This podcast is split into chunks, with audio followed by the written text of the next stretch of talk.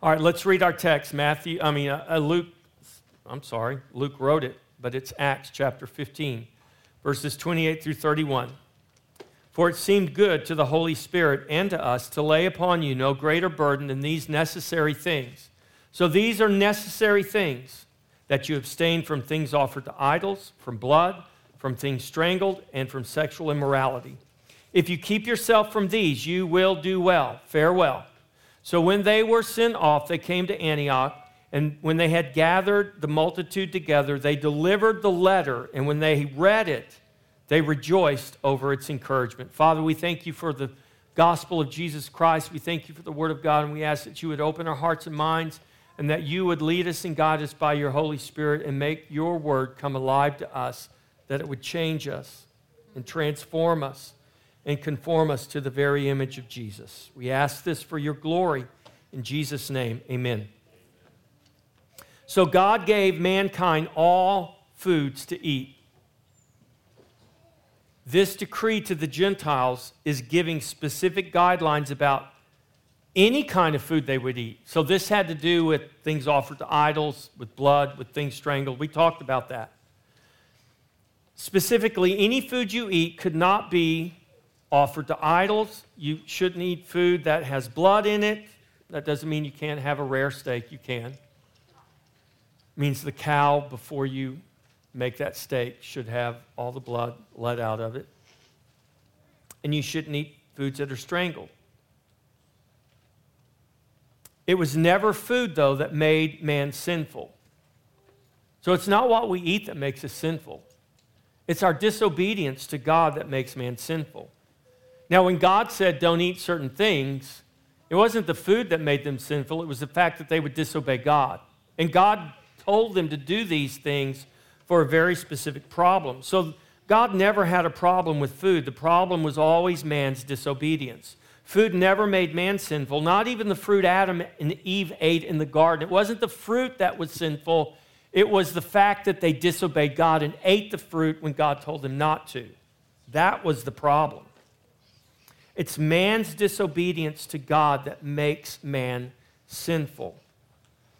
So there's a reason why we need to understand that God gave man all things for food. Before Moses ever lived, there was a man named Noah. You guys know what Noah did, right? He built an ark and he saved mankind from destruction when Noah, when Noah built the ark, and him and his wife and his sons and his daughter in laws got on the ark with all of the animals that God brought together, and the flood came and destroyed all living things on the earth. And when Noah got off the ark after the flood and, got, and, and walked back onto the earth, this is what God said to him Genesis chapter 9, verses 3 and 4. God said to Noah, Every moving thing that lives shall be food for you. I have given you all things, even as the green herbs, but you shall not eat flesh with its life, that is, its blood. So God said to Noah, Every moving thing that lives shall be food for you. I've given it to you. But you shall not eat flesh with its life or its blood. And that's exactly what the Jerusalem Council told the Gentile churches.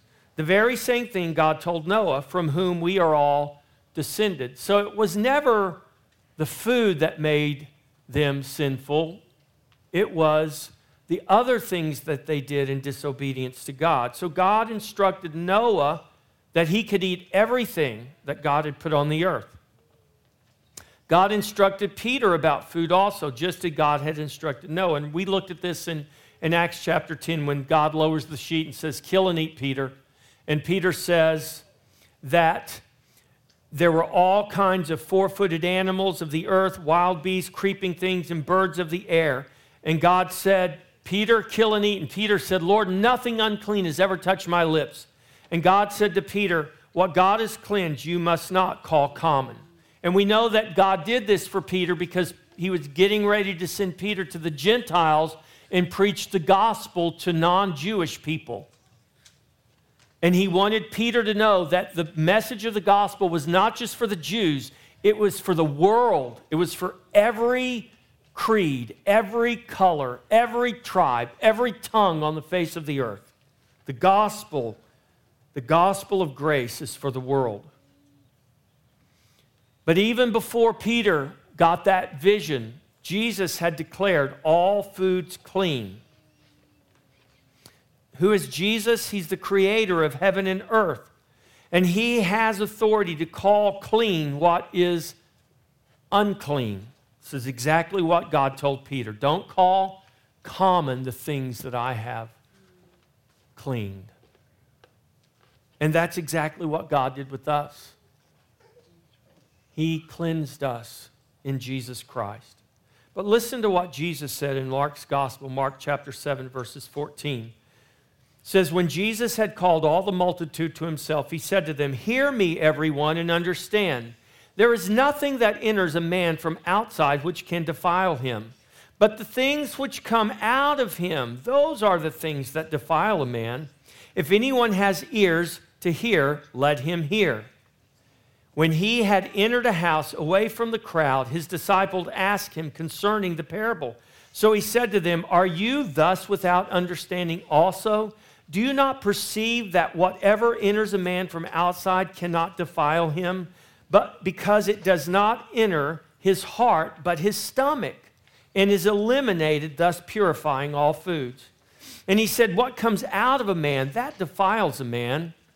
For from within, out of the heart of men, proceed evil thoughts, adulteries, fornications, sexual immorality. That's what that word fornication means sexual immorality. It's, it's, it's the word fornication, but it's the very same word that the Jerusalem Council uses when it says abstain from sexual immorality. This is the same word murder, thefts, covetousness, wickedness, deceit, lewdness, an evil eye, blasphemy, pride, foolishness. All these things, Jesus says, all these things come from within and defile a man. Or in the ESV, verse 19 of Mark 7 says, Since it enters not his heart, but his stomach, and is expelled, thus he declared all foods clean. So Jesus declared all foods clean, not because God changes. God didn't change his mind. It's not because God changes, because God doesn't change. It's because God changes things. Certain foods were unclean to Israel because God commanded them not to eat those foods, not because there was something wrong with the food. It was not food that created sin, but disobedience to God's command about the food. It's not God who changes, it's God who changes things. God can call things that are not as though they are. God can call the unclean clean, and He did that. He did that with us. It's why we can hear the gospel and be saved today, and we don't have to become Jews, and we don't have to keep the law of Moses. And that's what the Jerusalem church was telling these Gentile believers. God does not change things because our circumstances change. Food laws did not change because our culture changed or because their culture changed. It never was the thing that goes in us that defiles us. The issue is never food, it was about the heart of man and the obedience to God's command and God's word. This is important for us to understand as we talk about sexual immorality. So you think about these four very simple things that were listed in this very short letter that set the course for every Gentile believer who would ever believe in Jesus, all the way down to us today. This very short letter recorded for us in Acts 15 was written not to us, but it was written for us. And three of the four things commanded in that letter had to do with food. And the fourth was abstain from sexual immorality. Now, you might be wondering why I'm talking so much about food. Because people use this very argument today to say that sexual immorality today doesn't mean the same thing it meant before. And we need to understand why that's not true. That sexual immorality in God's eyes means exactly what it did when he gave those words to, Moses, recorded for us in Leviticus.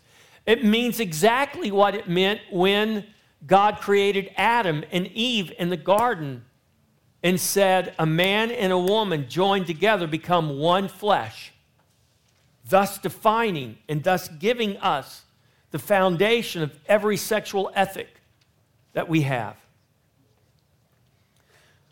So it's not about food, it's about the heart. It's not what goes in, but what comes out that defiles a man. It's about man's heart and man's heart is revealed either in his obedience or his disobedience to God. What's in a man's heart is what will be revealed by what comes out and what is seen in a man's life. We're either giving witness to the light of Christ or to the darkness of this world. Our life is our witness to God in this world. We can say the right things but if we don't live the right thing, what we say doesn't mean anything. Our witness to Christ, our obedience to God, our lifestyle, and our living matter. This letter written to these Gentile churches was not about pleasing or not pleasing legalistic Jews or receiving a pass in a pagan world. It was not then, nor is it today, about pleasing the culture, though we want to make it all about pleasing the culture today. It is today and has always been about pleasing God. You and I are not going to stand before the culture one day and give account. We're going to stand before God Almighty. And there's going to be a lot of people who may wish they would have taken that seriously in the day they stand before the Lord God Almighty. It's about pleasing God in the face of a licentious and legalistic world. It's about pleasing God in the midst, in the midst of rampant idolatry or rigid religiosity. That's who the Pharisees were. They were rigid religionists. They judged everything by a wooden standard, and they were ready to take that wooden standard and beat you over the head with it if you didn't measure up to it. On the other hand, you had the pagan world that said anything goes, it doesn't matter. It's about pleasing God in a world filled with temptation and easy access sin. These Gentiles lived in a culture very much like our own today. Sexual immorality and sexual license was accepted. Obedience to God mattered then and it matters today. There is no holiness if we do not obey God. You can't be holy and not obey God. And we have no witness to Christ without obedience to his word. So it is necessary, this is what they wrote to these Gentiles, it is necessary that you abstain from sexual immorality. So let's talk about a very safe subject today sexual immorality. Nothing controversial, except what does sexual immorality mean? What did the Jerusalem Council, what did those Jews mean when they said it is necessary for you to abstain from sexual immorality. I mean, talk about a general statement, talk about something that can appear to be very ambiguous. But what I want you to know is that it was anything but general and it was anything but ambiguous. For our modern times, there is no doubt the most controversial part of this little letter in these four decrees is this command to abstain from sexual immorality. But I want you to know that there was no controversy among the Jews and there was no controversy among the believing Gentiles when it came to defining sexual immorality. They understood exactly what was being written here. The writers of the decree, along with the ones receiving it, understood clearly, without confusion, how this applied to their lives. Now, we profess we're confused today, but I don't think people are really confused. I think they're just rebellious. And in fact, that's exactly what the Bible tells us. That's exactly what Romans 1 tells us. Man's problem is not he's confused. Man's problem is not that he's ignorant. Man's problem is that he is rebellious. We suppress the truth in righteousness, is what Paul writes.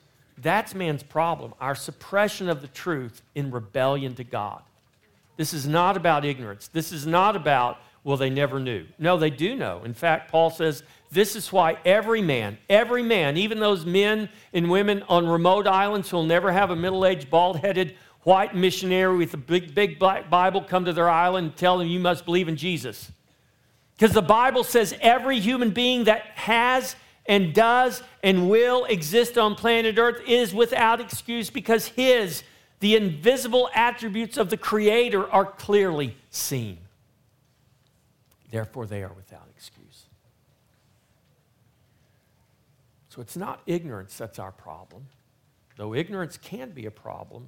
And God says, My people perish because of a lack of knowledge. But it's not ignorance in the sense that we're just victims who don't know any better. No, we are victims of our own rebellion.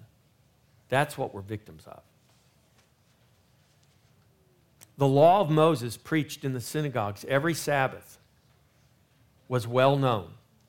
So well known, there were synagogues in every city.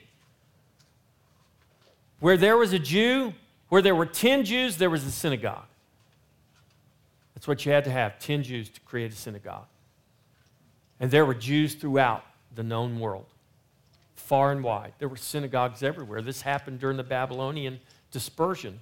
And God did this on purpose to create these centers of teaching and worship so that the law of God would be spread throughout the earth.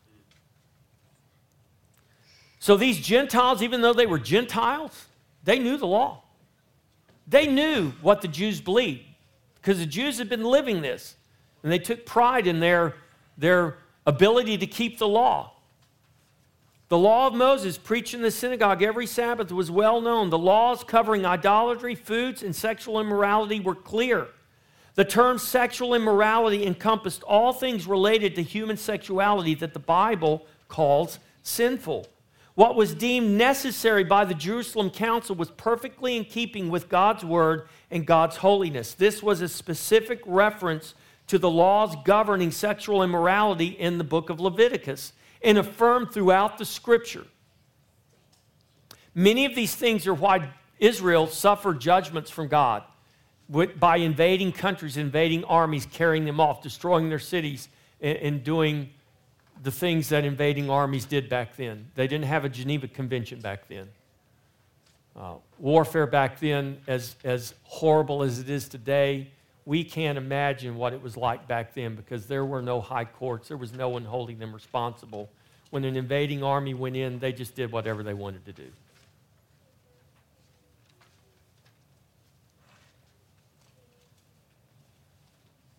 And the prophets affirmed these things because Israel continually fell into this sinfulness, which led to idolatry. Those things that God deemed sexually immoral applied to all humanity, not just Jews living under the law. This is important. The basis of this is found in the record of creation. Leviticus 18 deals specifically with sexual immorality and is bookended in verse 5 and verse 30 with, I am the Lord. So, for instance, in Leviticus 18, and I'm not going to read the whole thing, but it's worth you reading. Go home and read Leviticus 18.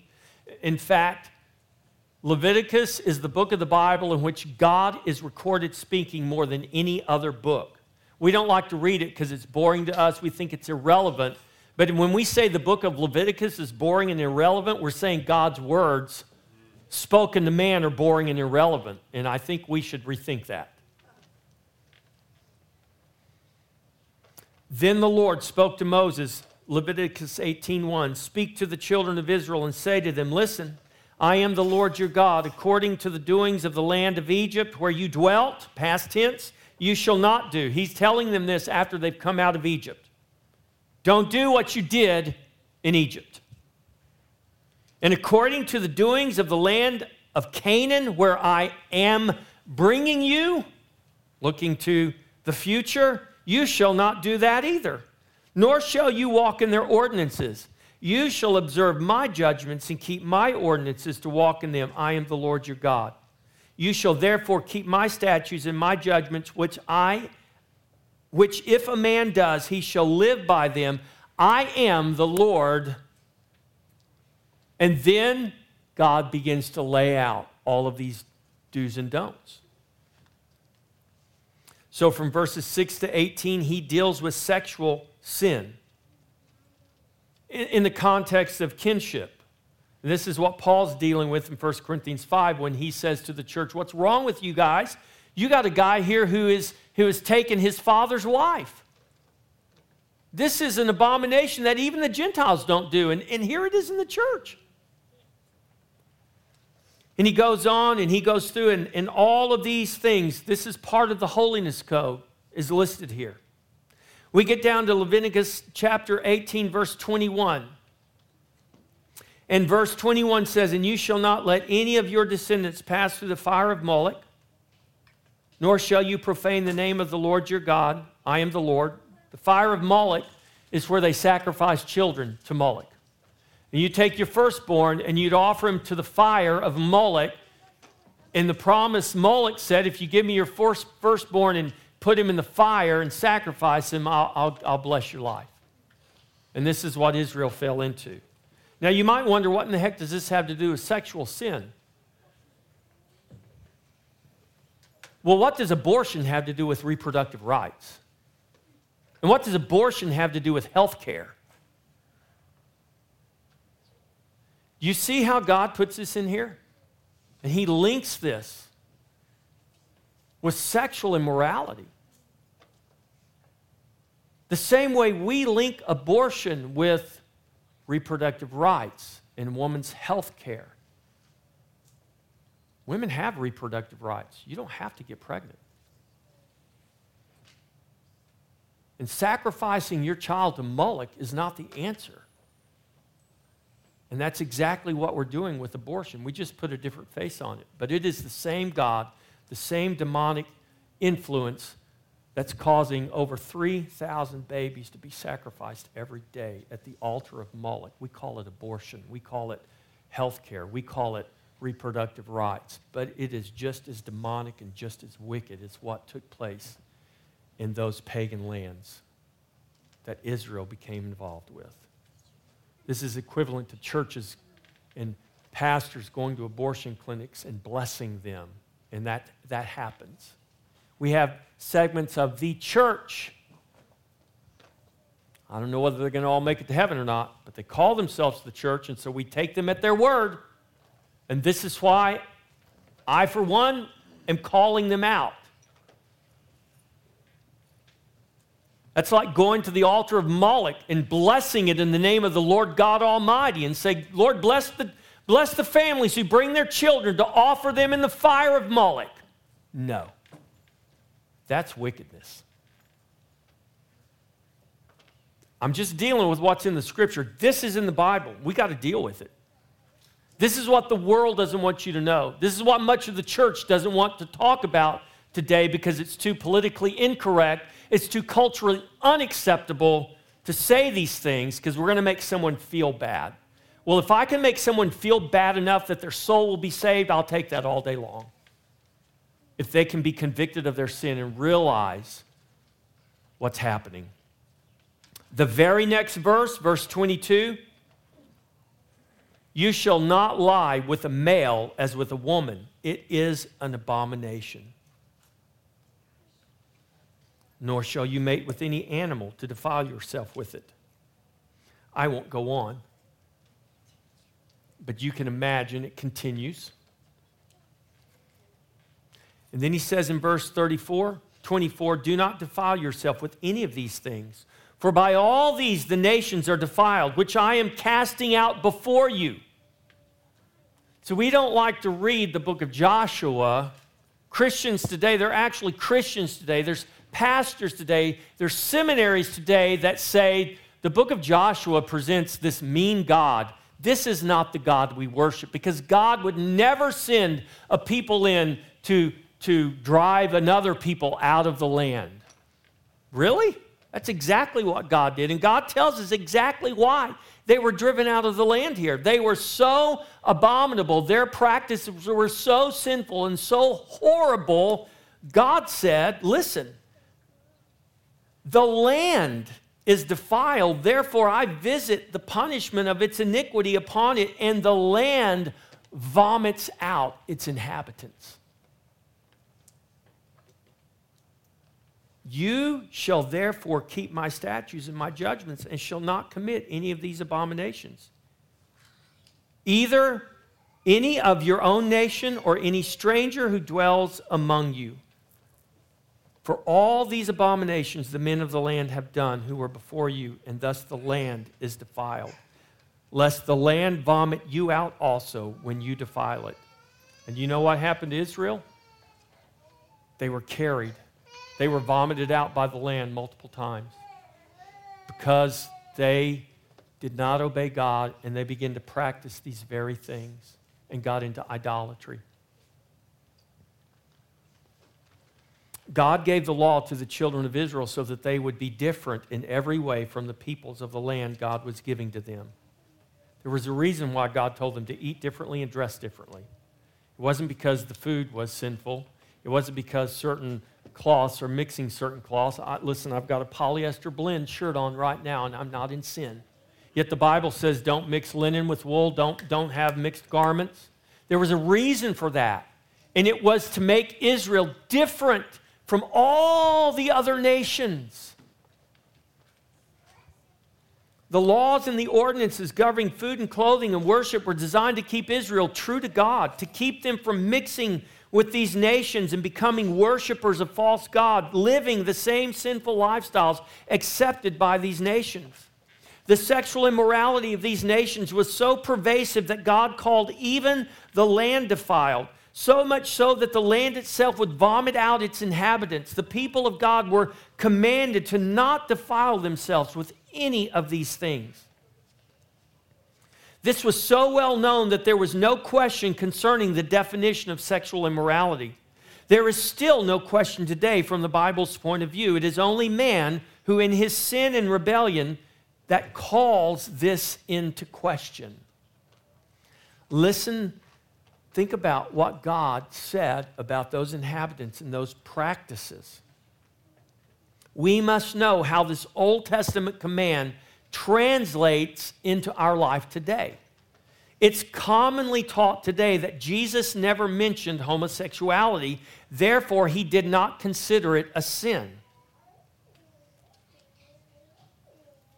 Jesus didn't mention bestiality, and he didn't mention pedophilia. He didn't mention those either. So, should we draw the same false conclusions about those things as well?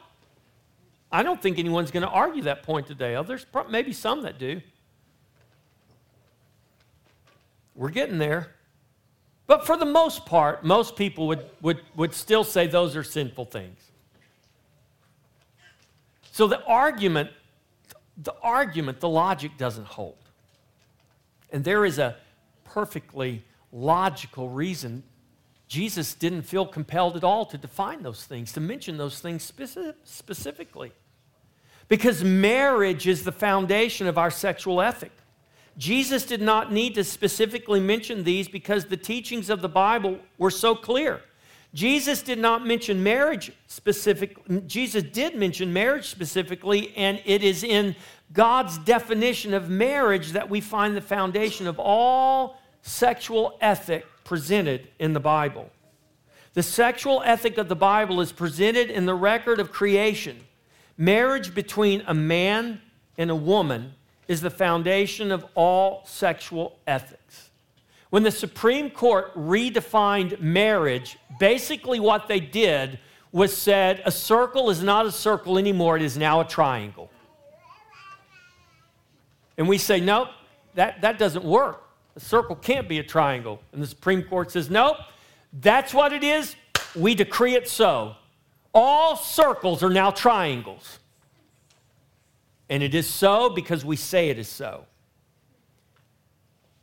But we live practically in this world, we function practically in this world, and we know circles aren't triangles.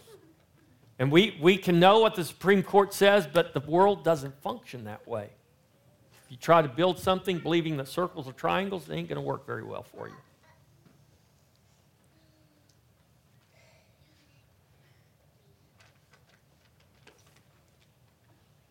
From sex outside of marriage to homosexuality to adultery, marriage is the foundation of our understanding of what it is and what is not sexual immoral. So let's go to the beginning. Genesis 1:27.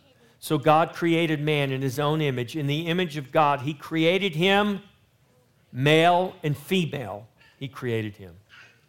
The binary gender formula of creation that we understand that the world is trying to change. They can call circles triangles all day long, but guess what? Circles are still going to be circles and triangles are still going to be triangles. They can call men women all day long and, and women men, but guess what? Men are still going to be men and women are going to be women because that is biology. And now they even say biology doesn't matter. Chromosomes don't matter. Genetics don't matter. It's what you believe that matters. Well, how come that's not true when it comes to faith? How come we don't want to apply the same science to creation that we want to apply to gender identity? Or Genesis 2:24, therefore a man shall leave his father and mother and be joined to his wife and they shall become one flesh. I mean, even we know this in basic plumbing. If you're trying to fix your broken plumbing, you cannot fix your broken plumbing with two males or two female pieces of PVC. If you don't have a male and a female PVC piece, you will not fix your plumbing. Now, you can put them together, you can glue them, you can tape them all day long till the cows come home, but I promise you, it ain't gonna work. You know what else doesn't work? The created order is the created order. Kick against it all you want, believe different all you want. It is what it is. Circles are circles, triangles are triangles, men are men, and women are women. Now, that doesn't mean that people can't be confused. That doesn't mean that people can't have issues. But when we as a society say that those things can now redefine the created order. We've gone to a different place, and it's a dangerous place. So, Jesus gives us the foundation of all sexual ethic when he defines marriage from the record of creation. From this, there is no reason for Jesus to expound beyond this foundational truth. Matthew chapter 19, verses 4 and 5. And he, Jesus, answered and said to them, Have you not read? that he who made them at the beginning made them male and female, and said, For this reason a man shall leave his father and mother and be joined to his wife, and the two shall become one flesh. There it is, right there. That is the foundation of the sexual ethic. There is no reason for Jesus to mention homosexuality. There is no reason for Jesus to mention bestiality. There's no reason for Jesus to mention any other thing. Right there is our sexual ethic one man, one woman joined together in holy matrimony, marriage, be fruitful and multiply. It doesn't work any other way. We can make adoptions legal. We can make social contracts legal. We can make civil contracts legal. We can redefine marriage, but the world only functions the way God created it to function. It still takes a man and a woman to make a baby because that is the created order. Now, you can have all of the things that modern technology gives us. We can have, you know, uh, we can take the seed of a man and implant it into a woman, and those two women can call that their child that they produced, but they didn't produce it. It took a man to produce that, it took a woman. It took a, a man and a woman to make that baby. However, it happened through a test tube or or through natural relationships, it still took a man and a woman. We can see how the enemy is working to destroy the family. If marriage can be destroyed and or redefined, the result is the same. Sexual immorality is normalized. This is happening by seeking to destroy the sexual ethic rooted in the marriage relationship between a man and a woman, the marriage relationship that God created. Man didn't create that, God created it. From marriage, our sexual ethic and our sexual immorality is clearly defined. It's no accident that today you have movements. Take, for instance, Black Lives Matter. The Black Lives Matter movement, if you go to their website, I did it just this morning, just to check again to make sure nothing had changed. The disruption of the Western nuclear family is one of their core beliefs. Have to disrupt the Western nuclear family. They don't talk about fathers in there, they talk about mothers and children. You know why? Because in the black community, fatherlessness is the problem. Racism is a sin. But you need to understand that much of what's being talked about today is not about racism. It's about the destruction of the foundations of our civilization. And it's, it's out there, it's plain as day. They, may, they don't hide it. And it's not just Black Lives Matter, it's not just that movement. They are, they are fundamentally part of Marxism. Who's Marx? Read your history and understand who Karl Marx is, was, and what he believed and why so much of what's happening today is not just about politics. This is about the destruction of the foundations of why we are free today. Of why we're not worried about someone coming in here and arresting us because we believe in Jesus. It's why we are going to vote for our leaders come November. It's why you can go to the store not as free as you used to be able to, and get anything you want. And not worry about whether it's on the shelf or not. All of what we're experiencing today is because we have abandoned our foundations. And our foundation is the gospel. Our foundation is what God created. And this is not an accident. This is what the enemy does. It's using these things like race, that everyone agrees racism is sinful, but we want to create new movements and new ideologies and new philosophies. No, we, we've already got the greatest tool to destroy racism and inequality and, and, and those things that hold people captive and hinder their ability to, to achieve and to live free. It's the gospel. It's called the gospel. We don't need a social justice movement. We have the gospel. We don't need these other things. We have the gospel. And so we use these things like race to promote sexual identity politics, transgenderism, homosexuality, and other sins that cannot be normalized while holding to a biblical worldview. Racism has become a culturally convenient way to guilt people into accepting and supporting movements that have nothing to do with racial equality and everything to do with removing the biblical foundation of our civilization. Homosexuality and all other forms of sexual immorality, gay or straight, it doesn't matter. Sexual immorality applies to all. These fall outside the sexual ethic presented in marriage between a man and a woman. This is why the Bible specifically forbids a man to lay with another man as with a woman, or for a woman to exchange the natural use of her body.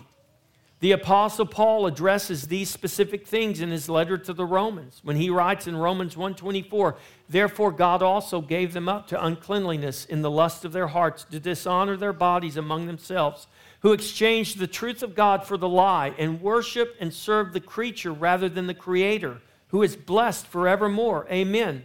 For this reason God gave them up to vile passions, for even their women exchanged the natural use of what is against nature Likewise, also the men, leaving the natural use of the woman, burned in their lust for one another, men with men, committing what is shameful, and receiving in themselves the penalty of their error, which was due.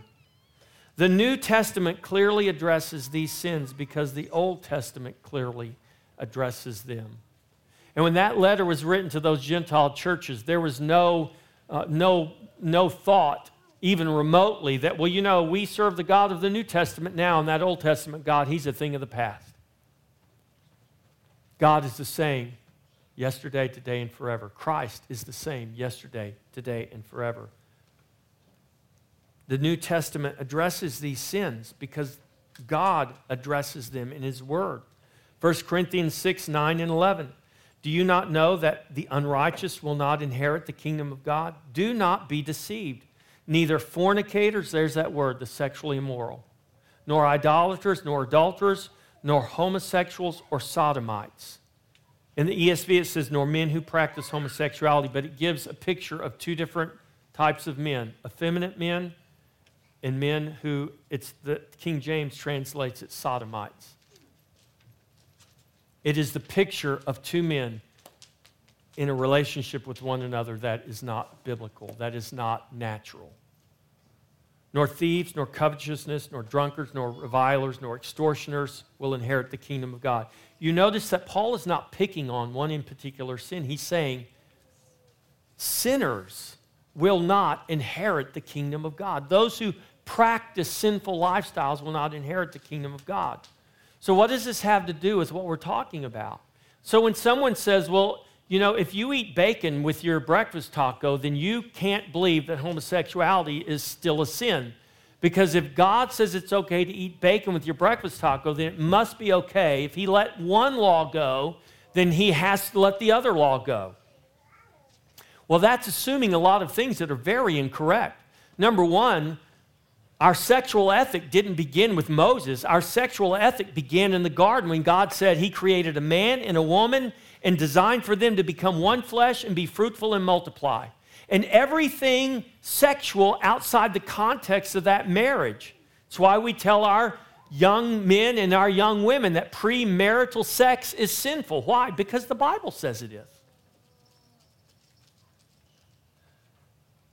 Because our sexual ethic is defined within the context of marriage that God created, and this takes us all the way back to the beginning in the garden. God told Noah, I've given you everything for food when he comes off the ark. The food laws that God gave to Israel were very specific to distinguish Israel from the other nations. Now, you notice that we're not all dressed like Orthodox Jews here today. In fact, I don't see anybody dressed like an Orthodox Jew here today. We could go out and we would look just like anybody else walking around on the streets. Well, how are people going to know whether you're a Christian or not? How are going to people know what how are they going to know whether you're a follower of God or not if you don't have all black and you got your phylactery strapped to your forearm or in your forehead and you know us men don't don't trim our beards and we got these curly locks coming down. This. How, how are they going to know if we're not dressed that way? It's not what goes into a man that defiles him, it's what comes out of him. They're going to know by the fruit of your life. They're going to know by how you live your life, by how you talk, by how loving and how kind you are. Not meaning that you're afraid to tell people the truth. If you were a patient and you had a terminal illness, would you want your doctor to be the one to say, well, you know, I really want to tell them they're dying, but I don't want to make them feel bad. So let's just pretend like they're not. Is that the doctor you want to go to? If you if your loved one died and then you said, "Doc, what happened?" He said, "Well, I knew they I knew they had a terminal illness, but I just didn't want to make you guys feel bad, so I didn't tell you the truth." You would sue that doctor for malpractice, wouldn't you? Well, why is it okay for pastors to say, well, I don't want to tell people that's sinful because it might make them feel bad. It's okay for people to go to hell to prevent them from feeling bad? Mm, I don't think so. Why don't we apply the same standard to God's truth that we apply to so many other things? We wouldn't do that. We don't do that.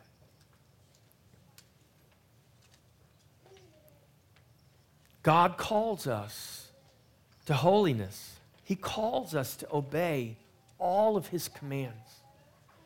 What distinguishes us today is our lifestyle. It's our love for God and our love for one another. It's not in the foods we eat, it's not in what we wear. Those things can, but that's, that's not the point. It's what's in our heart. And if Jesus is in our heart, then our life should look like the life of Jesus. And Jesus understood very well what sexual immorality was. And he made it very clear that it was sinful. He calls us to be witnesses. Witnesses to him in a world filled with sin and rebellion all around. And every time we come to the Lord's table, we give witness. We witness to powers and principalities. We give witness to one another. We need this witness, and we need the power that we proclaim when we proclaim His body and His blood. It is that witness of Christ who gave Himself up for us. That's the witness we proclaim as we get ready to come to this table when we take that bread and we take that cup and we eat and we drink and we proclaim the body of Christ and the blood of Christ. And remember, we don't believe that that bread becomes the body of Jesus, and we don't believe the, the substance in that cup becomes the blood of Jesus. And we say Jesus is present at this table because you are present at this table. Because the Bible says you are the temple of the Holy Spirit. The Bible says Christ lives in you, and Christ in you is the hope of glory. See, Christ is present because you are present, and Christ is in you. And if Christ is in you, if Christ is in me, then our life has to demonstrate that and should bear witness to that.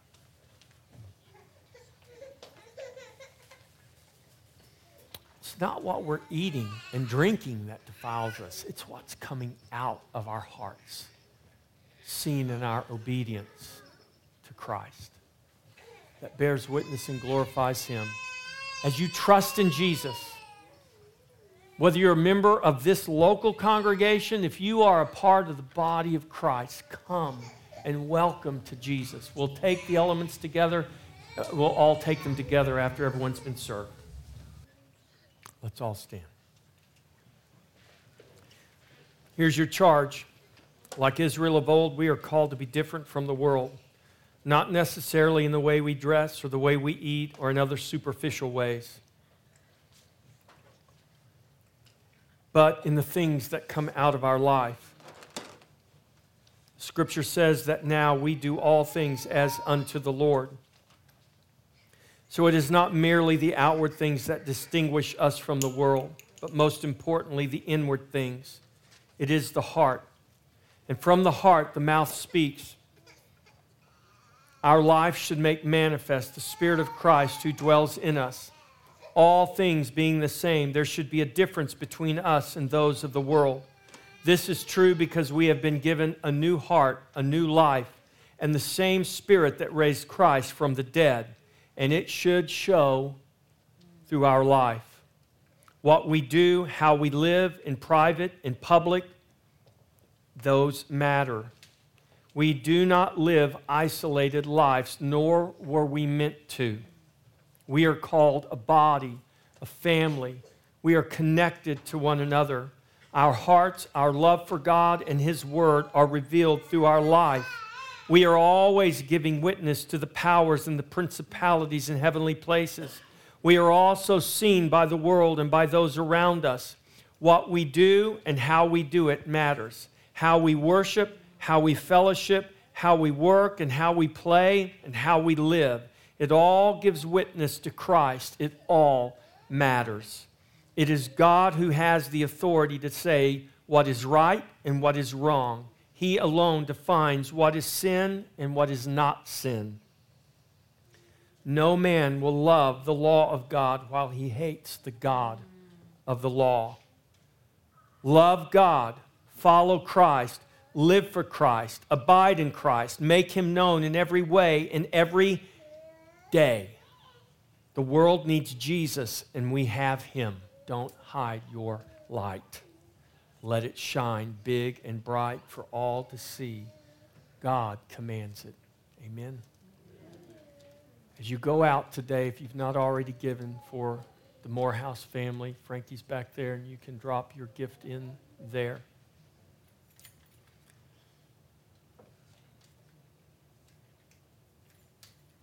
It's a way that we will give witness to this family that even though many of us do not know them, have never met them, maybe you will never meet them, they are our family. They are our brothers, our sisters. To him who loved us and washed us from our sins in his own blood and has made us kings and priests to his God and Father, to him be glory and dominion forever and ever. Amen.